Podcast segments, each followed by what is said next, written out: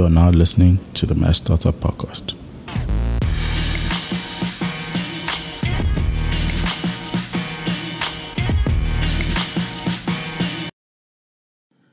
Today's episode is slightly different. It's something that we've been working on for a while, and we found a really incredible partner to do it with, and that's Red Bull Amaphiko. Today's episode is part of a series that we're testing out to really go very deeply into a very special kind of entrepreneur.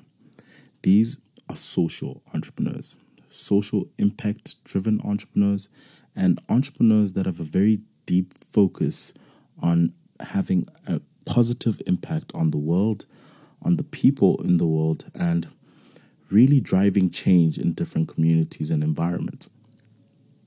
I hope you'll really stick through this amazing series because I think these conversations are powerful in what they teach and what you'll learn about not only the people that I interview, but also yourself.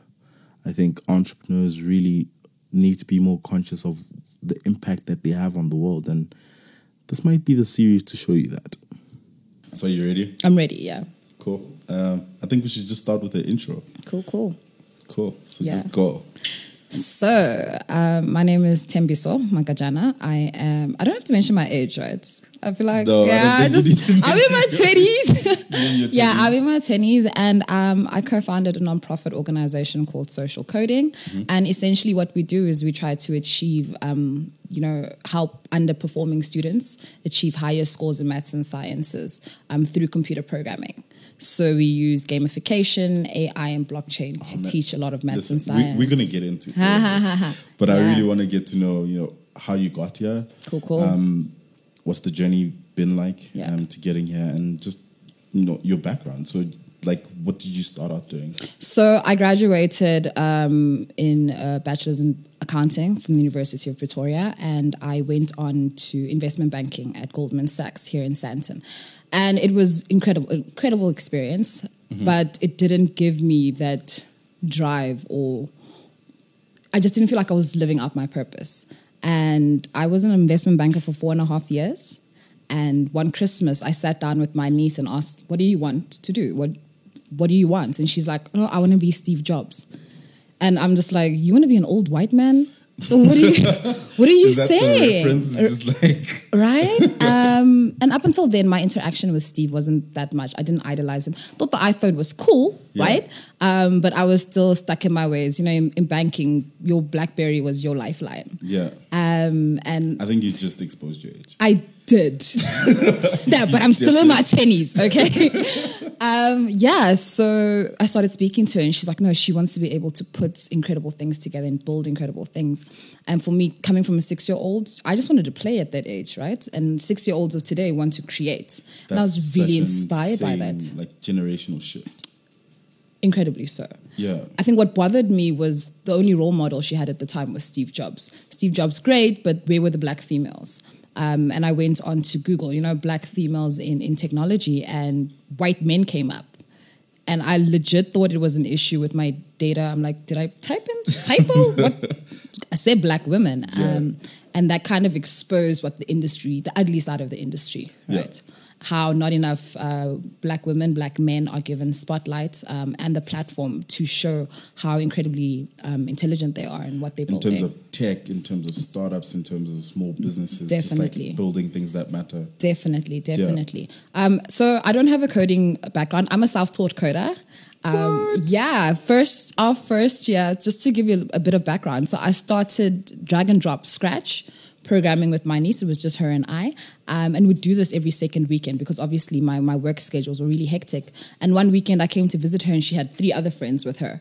So so it was like, listen, I yeah. think we can do this as a squad. you know Yeah. so I, I love to joke that you know social coding started with four girls and one laptop um, and it was really really fun but then again more kids wanted to join because she was at school and she was telling them about this and i was like okay fine maybe i kind of need help here Yeah. because one thing i've realized is that if you want to do something that you're incredibly passionate about make sure you're in the know Oh, it's yeah. not enough to be passionate about something because you'd be the people that you're teaching would come you'd be teaching them at a disadvantage if Yeah. you don't know your subject well um, so i did a lot of research and i twitter is amazing i put out this terrible poster for volunteers to join my little organization, my gang of like one person, one laptop, and 15 girls at the time. Yeah. And the response was incredible. So You- people were literally just like, we want to be part of this.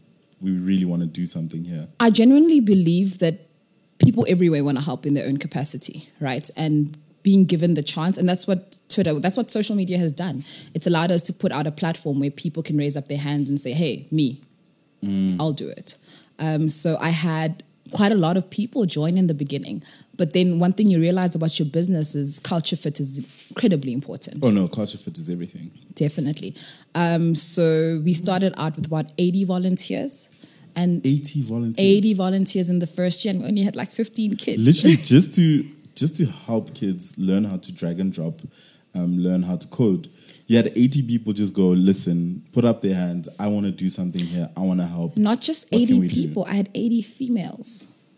80 females, right? Raised their hand up. And for me, that, that kind of spoke to the desire to have, to pass on the pole, right? To pass on the legacy. And, and a lot of them, if you speak to them, what was their, um, what was the drive behind, uh, you know, volunteering? And they'll say, you know what, I, I didn't have anyone when I was in varsity. I would look Mm. around and I'd be a fly in milk, you know?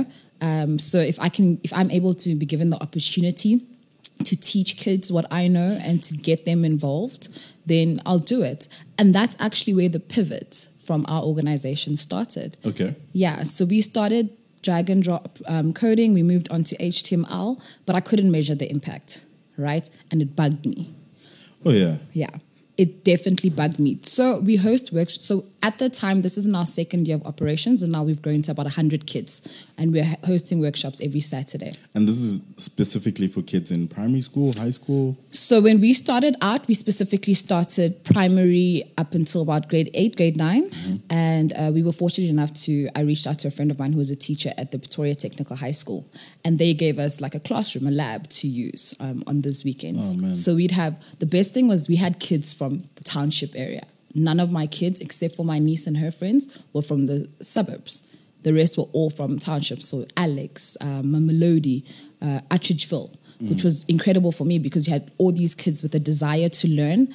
It was a bit frustrating because in the beginning you spent about a week teaching them how to navigate a computer, and that was another shift That's literally just a different level now. Definitely. That was another, sh- and I'm so thankful for the lessons that we learned.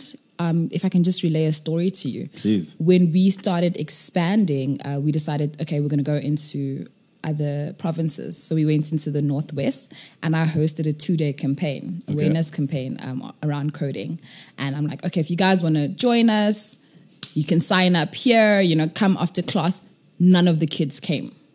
This is in Northwest. This is in Northwest okay. principal had given us like um, the assembly hall we had addressed 500 kids and not one not one signed up What do you think that was? oh i'll tell you why so i think in my nature i always want to know why something works and why it doesn't Yeah. so a week later i went back to the school and i'm frustrated because we put on the whole shebang like we had posters and banners and we Oh, had man. free food and free, you know they ate the food but they didn't come through I know, I know all about I know all about events. yeah and it's like painful, especially when you're doing it more from an impact perspective, where you're going, you know what, let's do a workshop. exactly So I, I remember we did like a workshop thing in Soweto, like literally, you know, how to build your business online Yeah. with Google. And we had, you know, the chairs are laid out, the food is ready, the posters are good, and one person comes in. at least you had one Look, we had one, and literally one. we were just like, look, Yeah. he's here. yeah Like there's still value in speaking to that person. Yeah. That person came here, they showed up. yeah So what happened with your story though? So when I spoke to the principal, you know, she let me rant and rave for a good 15 minutes. And she says to me, she's like, you know what, Thembi, what you need to understand is in an area like this, it, it's all about priorities, right? Mm. People don't care about coding, the fourth industrial revolution, if they can't even switch a, switch a computer on, right? They don't even care about this stuff if they can't even Google. And that created a shift in my mindset to say that as social entrepreneurs, we always want to be a hero in this big Oh, ass yeah. story. We want to change the world. you want to change the world, How but you many- don't know if the world is ready for change. Not even that. How many social entrepreneurs have you spoken to, and their desire, that what drives them is to change the world. Definitely. It's right? like impact. Exactly. Mm. But the problem, I believe, comes in when you approach a community at the point of your wants and not their need. Oh, Right. yeah. So I had to learn what is the need. And the mm. need was computer familiarization. Literally computer literacy. Like, I want to learn how to Not even, even- use the thing. Exactly. But the, the reason why I emphasize on familiarization, right, is because as, and I'll get into it, as we started monitoring and evaluating the impact that we were doing, we realized relatability played such a huge role. Mm. When kids can't relate to something, they completely reject it. IQ mm. doesn't matter.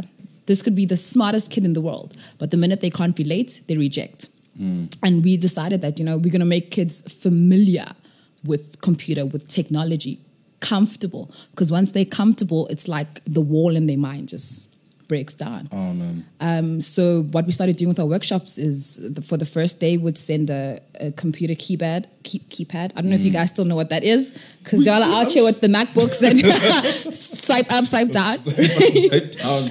No, I think I think it's I think I completely agree with you. Yeah. Right. So I, I remember just only one person in my family having a computer, like my you know well off cousin. Yeah. That lived a wi- way way away. Yeah. And literally the first time I saw it, I was just like, "This is incredible." What is it? What is it? I want to learn how to use it. Exactly. Because before that, it's just like TV games, which is an intro into more technology. But like, once you get that first computer, which I remember my mom buying a computer, and I was just like,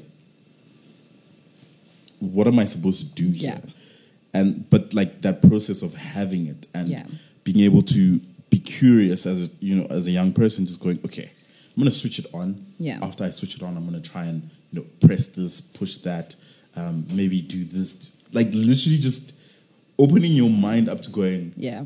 I want to know what I can use this thing for. Exactly. But more than that, I want to know what it can do for me. for me love it and that's that's the kind of you know what came to you naturally without somebody teaching you and telling you about Yeah. that's the kind of fostering um, of thought environment that we tried to provide for our kids Mm. and when we decided that okay how do we make this more impactful because we got to a point where we were hosting workshops with 500 kids right but 500 kids coming to your coding workshop doesn't mean 500 kids have been impacted right Mm. if only four of those kids walk out with basic html coding um, Knowledge. yeah, then only four kids were impacted out of that 500. And that's a lesson that I feel social entrepreneurs really should sit down and, and, and analyze, right? What is the impact here and how am I measuring it tangibly? Because I always feel if we can call corporate firms and say, you know what, we need your audited financial statements, we need to do the same with social entrepreneurs. Where's the audited impact, right? To actually show what you're actually doing. and that it's helping because so one of the reasons why I don't like to refer to our organization as an organization that teaches how to code is because coding is a byproduct of what we do, mm-hmm. right? Our biggest core aspect, which is tied to our goal, we want to produce 1,500 engineers in the next five years. Right, we're very specific about that. Everything we do is tied to that because it's not enough for me. I teach you to code, then what? Right? then what? Then what? We need to be specific. What is the skills that our country, the world, our continent needs, right? Because if we're going to achieve the goals that we've set out for ourselves as an African continent, then we need to be intentional about it. And intentionally educating the you know the young people for that future. Definitely. So that's something like I'm always wrestling with. Like Yeah. for example, the uh literally every single minister's speech now is just, oh guys, we are taking this country into the fourth industrial, Industrial. revolution. Innovation. And there's innovation. Creativity. Creativity. Technology. you know all the words. That, listen, I can quote Literally, verbatim. just like, oh, guys, we are doing this thing. And then, if you actually go into what they actually saying, you realize, wait, you don't know what you're talking about. But not only that, you are literally just saying this because you think this is the right thing to say. Yeah, Versus actually doing things that impact what that actually means exactly. like going into fourth industrial revolution without even going okay how what's the level of computer literacy Yeah, like i think there's there's this over emphasis or over just like obsession of going if people can use phones i'm sure they can use computers but it's like such a completely different paradigm and also just like what are they using those phones for what are they using those computers for and just like there's this weird misunderstanding and misalignment Definitely. of like what we should be doing Yeah. versus what we're doing right now. Yeah. Um, I think the biggest thing for me is realizing we need to teach critical thinking, right?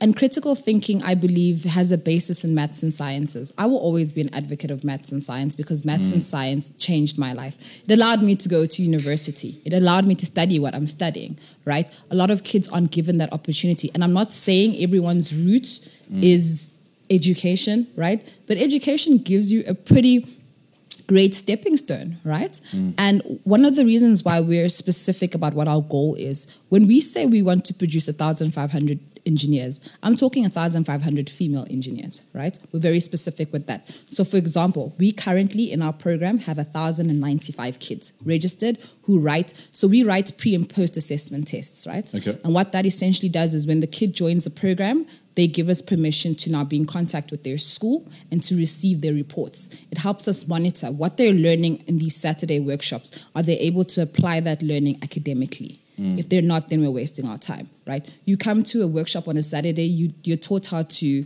code, build a website, but you go home and there's no computer. Where's the impact? You have to wait seven more days before you touch a computer again. Makes absolutely no sense to us. So one of the things that we did is I'm very fortunate enough to have a co-founder who's passionate about education. Um, she's an AI developer. Thank you so much. She's an AI developer um, at Absa, and she created our first non-tech based curriculum, essentially teaching input and output code on a blackboard. Right? What? insane. And I think that's what's given us a bit of prominence and allowed us the platforms that we're given because we've done all of this self funded, right? Mm. Another thing that was important for us was to move from a donor driven model. So, like I mentioned, we're a non-profit company. Mm. And that was an issue in the first year because you're relying on these people to give you money. And when they don't, your beneficiaries suffer. Thankfully, coming from an investment banking background, I was like, hell no. This is not gonna work. No, like, no. this is not going to work. Um, so we had to relook at our model and say, how do we change this into a services generating model? And we were fortunate because we're an NPC and not an NPO, we're allowed to render services, right? We're just not allowed to take any dividends from it, but we're allowed to render services and build profit for the company, which is regenerated into the company.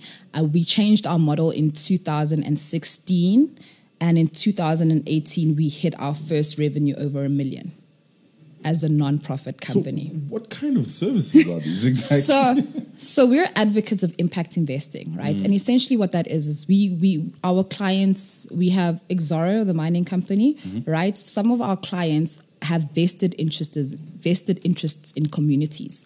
Um, they have a CSI budget to spend, but none of their programs are impactful because mm. they're not recording data, and we're into big data. That's that's mm. our thing.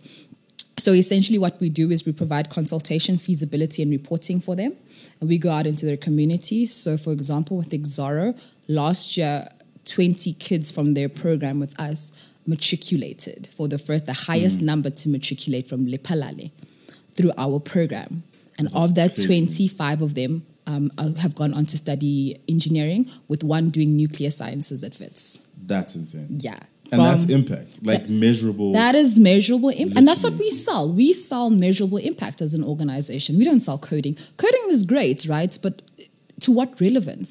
I have one kid, when we did an interview with YoTV, one of our kids with, was with us, and she went on to say, the greatest thing that ever happened through social coding was the fact that she was able to Google and help her father get a job. Right. Literally just that. Yeah, and she's she codes in Python. She's a 14 year old who codes in Python. And that didn't even come in, into her mind when they asked her, What's the most impactful thing since you joined this program? The most impactful thing for her was being able to Google um, and help her dad get a job. That's insane. That's insane. Yeah. So, you know, you're doing all this work, which is incredible, right? And yeah. And hard. really hard. um, what what what's your take on social entrepreneurship right now? What's the state of it? Where do you think? Where do you see things going? Um, how do you think see things working out? I love how we've moved into an era where people want to do more impactful work, right? Get a profit, but still do good at the same time. my biggest gripe will, is going back to the measurement of impact, right? How are you measuring what you're doing? It's easy to measure money, Mm. right? Profits tell you your storyline, but the work that you're actually doing, how are you measuring that? The state of social entrepreneurship in South Africa is a bit worrying for me because every other day you have this organization coming up claiming to do good, but they don't essentially tell us how, and you don't see what the plan is, right? So for me, I would like more companies to be transparent about what the goal is. If your goal, if you're an organization that teaches coding, for example, to what end, right? Is your goal to ensure that the next 50 nuclear engineers um, on a world platform come from South Africa through your program? Or is your goal just to teach how to code? That's very generic for me. Like, code Yeah. and then what? So I think we need to be challenged to be more specific about what the goal is. And also measure that impact as well. Definitely. I mean, I will always be an advocate of sustainable philanthropy. And the reason why I say that is because that's what's going to set us aside, apart. Because currently we're in a state where our government is trying to turn us into this Western version of Silicon Valley. And you can see that with the with, with the nicknames Silicon Cape, Silicon Durbs. Why? Silicon Jersey. you know why why do we constantly have to be this mirror image of the western world why can't we come up with our own names be our Yeah. own thing um, so it's it's incredibly important for me that we establish our own dna um, on our social path and reinvest like all the even if you are a for-profit company a majority of your money, I think, and believe should be reinvested into your programs and ensuring that you're providing world class programs. You were asking me earlier, you know, if I'm affiliated with, you know, the Innovation Hub and all that stuff. That is great. What has taught me going out on my own is creativity. You know, you if you're given a budget for 50 Rand to shop, you are gonna be creative. Like you are going to look for bargains. Yeah. And that's what doing it on your own does. I think that that's definitely something I wanted to go into. Is just Yeah. like, are you looking at programs that can help you sort of pivot, sort of you know reposition, sort of scale the work that you're doing?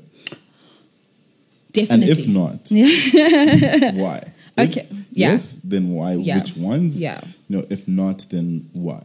It's a little bit of both, I think. Okay. My biggest thing, I've always been like an A type. So I've always had something to prove. I think that's one of the reasons why I went into investment banking mm-hmm. because I was told it's a predominantly male industry. And I was like, oh, really? I'm gonna come shake this. I wanna, you know, I wanna break this. definitely. And and and when i went into to social coding it wasn't for us to be detached from every other program but it was for us to learn not to be dependent. Mm. Right. And in order to do that i needed to figure out if we're doing this alone how do we do it alone and still survive? Mm. Because the truth of the matter is you'll knock on so many doors in the beginning.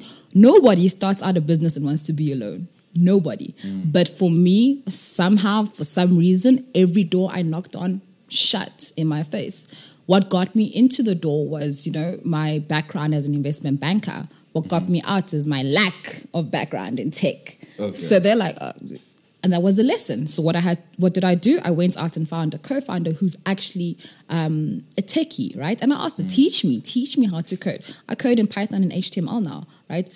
I used to attend lessons with the same students we're teaching. It was mind blowing for them because they'd look around the classroom and there I am. Um, but at the same time, I think it encouraged them to to to be able to step out and make mistakes.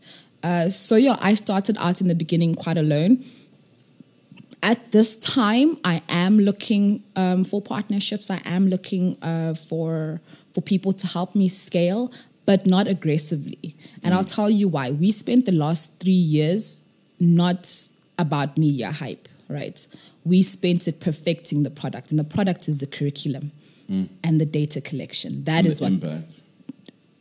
it's it's I, I- believe it's the outcome but mm-hmm. not the product right the product was essentially for us ensuring so we we spoke to university lecturers mm. we spoke to to people in higher education we have people on our board right that have been lecturers uh, doc that are doctors and have been lecturing for 45 years plus who help us develop this curriculum. And all of our money went into paying for that because we wanted to ensure when we teach content on saturdays it's content that these kids will not only get be excited about, but will help them pass their exams, right? So that has been the whole shift, creating an environment. So we have in our workshops, you'll see a lot of like bean bags. We try to do the whole Google setup thing because a lot of kids have never even heard of Google. And when they walk into these spaces, these tiny rooms with like, you know, candy floss machines um, and um, slush puppy machines, they're like, what? So you're literally engaging them in different ways. Listen, you need to manipulate these kids sometime, yo. you you have Just to get to them bought into what you really want them to be doing. as a man, it is generally a lot easier, and even as a boy, it's a lot easier for you guys to get involved and interested in things that are, seem complicated. Okay. You know, if you look at uh, there was research that was done where two babies were put together and a remote was given to them each, and the boy took the remote apart in the ne- the first five minutes. The girl ignored it completely. Right. So as much as people would argue that, oh, you know, girls um, are just like boys and just as creative, research has shown that they need a little pushing sometimes, right? And that's what we try to do. We try to to foster an environment that will encourage creativity, encourage. So what we do as well, we've put a lot of remotes and stuff in the rooms, and we tell kids go in there. Break stuff up, and the girls will look at you like wide-eyed, like break it. If I did this at home, my parents would kill me. A c- completely different game. You don't have to tell the boys twice. Like before the sentence is even out, they're already breaking shit. they're already breaking stuff, you know. Um, so it's it's things like that. And if I can just say, social entrepreneurs, especially those that are in the tech space and that are are, are wanting to pass on knowledge. Um, you guys need to be creative, right? Yeah. Don't don't be afraid to get your hands dirty. Don't be afraid to do things out of the norm, right? You you attend a lot of workshops and you people are telling you this is how you run a business. Your business is yours. The DNA will be different. Um, I think passion and drive will take you so far. There comes a place where you need to actually put in the work. Um, you will for those of us in the nonprofit space who know, you there will be times when you're taking money out of your own pocket. Even um, social entrepreneurs who are for profit, taking money out of your own pocket. There are times when you're sitting and you're wondering, is this even worth it? People Yeah. don't come to your events. People don't listen. Twitter is wild with the support black business thing, and you guys will retweet and do what, but you don't do anything beyond that, Yeah. right? So social entrepreneurs need love, guys. Like we need love. We we don't we love your retweets, but we need your money as well. you know. So even those that are not in the social entrepreneurship space. I encourage you to to look for people, find out what people are doing or what people on the ground are doing. Um, if if you're running a podcast, then you know subscribe to someone's podcast. Um, offer Really to learn about the sponsor exactly. Offer to sponsor. Um, find a mentor, find a mentee. You know, and and pass on your knowledge not only in form of money but also in form of this is what I know, this is what I've built. I would love to learn about the podcast industry and not for myself but for my kids. I mean, look, it's putting up a microphone and recording what you say. That's literally the whole thing. Right. It's not as complicated as social coding. I But- swear. but- But, it's definitely something I Exactly. think is going to be part of learning a lot. And why shouldn't kids learn about it? Oh no, they should. I think kids very early on. I think I'm seeing so many kids literally just recording themselves, and they're not, they're not doing it from a vain place. They just feel like I can create. Exactly. And I think that's like a culture that we want to cultivate. Like a, lot more young kids just going, I want to just make, right? Literally just build an environment where kids can just make. Make. So I don't care whether it's a podcast, a YouTube channel, coding in Python, building an app, you know, whatever it is, just Yeah. like build that whole thing where you just like, okay, get in that room. Yeah. There's a microphone, there's a computer, there's, you know, literally just an enabling environment. Yeah. Break it. Yeah. So that's just like the shift that needs to happen. I don't know where it needs to happen or what, at what scale, but just like I think this continent would be like so much more served. Can I switch it up and interview you? What? no. I have I have a question, right? That is so what you're saying has just triggered in me. A lot of people define technology as building apps, right? Building the next big thing. Mm. And you just when you said creativity, just hit me. Isn't that what tech is supposed to be about? Creating, right? Why aren't why do you think the hype is centered around coding and not other aspects of tech? So I think I think right now we just exist in this weird time where like you said earlier about the whole Silicon Cape, Silicon Jersey, Silicon, this mimicking culture, Yeah. right? And that's rooted in what's happening in America right now. What's the hottest thing? Startups. Yeah. Literally, everyone is just going crazy. But startups. startups, startups, startups, and most of those startups are apps, um, technology that's very, very linked to just building products for people to use. right? Yeah. And I think we're just mimicking that, unfortunately. I think there's so much value in opening it up a lot more, right? So, literally creating an enabling environment where someone goes, okay, I want to make, but not limiting what they should be making. Yeah. Right? So that's a massive shift in mindset, a shift in policy, even. I agree. Because you're seeing so much investment in, ah, let's do incubators for startups, let's do this for startups, do that for startups. But like, I'm not seeing enough, for example, incubators for creatives Yeah. Yeah. Um, yeah. incubators for traditional businesses. You know, um, if you saw a lot more of that, you'd create this enabling environment where you're going, look, guys, everything's here that you need. You choose the path. Yeah. We're setting it too much. Just styling what we think we need and just going, okay, we need you to fit in this box. If you don't fit, we won't support you. And like that's where we've broken things up Yeah. unfortunately. My interview is now over. Just by the way.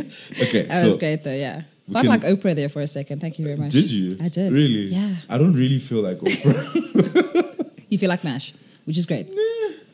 Do people actually see you in the street and be like, yo, what's up, Mashstartup? yeah. Really? They call me messed up. okay, final question. Final Um, question, yeah. Where do you see things in 10 years? Um, personally for myself or the industry? Let's round it up. Okay, if I look at social coding, um, I'm gonna self promo here, but I. I I genuinely believe that we would have reached our goal of 1,500 female engineers. Um, so just to just to expand upon that, so we're looking at three specific areas: nuclear energy. Um, uh, solar power energy is what energy again? Renewable energies. There we go. Yes. Yeah, um, as well as software development. Right. I believe we would have reached that goal in in five years' time. So a thousand five hundred female. a thousand five hundred female Engineers. African Yeah. engineers. Yeah. Yeah. So we're looking to expand. At the end of the year, we're actually setting up cells. We currently have cells, we have 78 cells across South Africa in Eastern Cape, uh, Northwest, uh, Limpopo, as well as Gauteng. And we are looking to set up cells in uh, Z- Zambia later this year because I went to high school in Zambia. So I do have a bit of a base there. Um, and we're looking to expand to Zambia at the end of this year. But in 10 years' time, I believe there will be a social coding uh, program in every country across Africa. And I also believe I will no longer be working for social coding. I think my plan is actually to retire in three three years, and I want a girl from our program to take over. That's so we're we're in the process of grooming girls to be the next um, founders of social coding. Founders will rotate every five years, and they will come from girls within the program. This is so powerful. Thank you so much. Thank you, thank you. You know there's a camera, right? There is what's up. Thank you so much. Thank you. Cool. Great.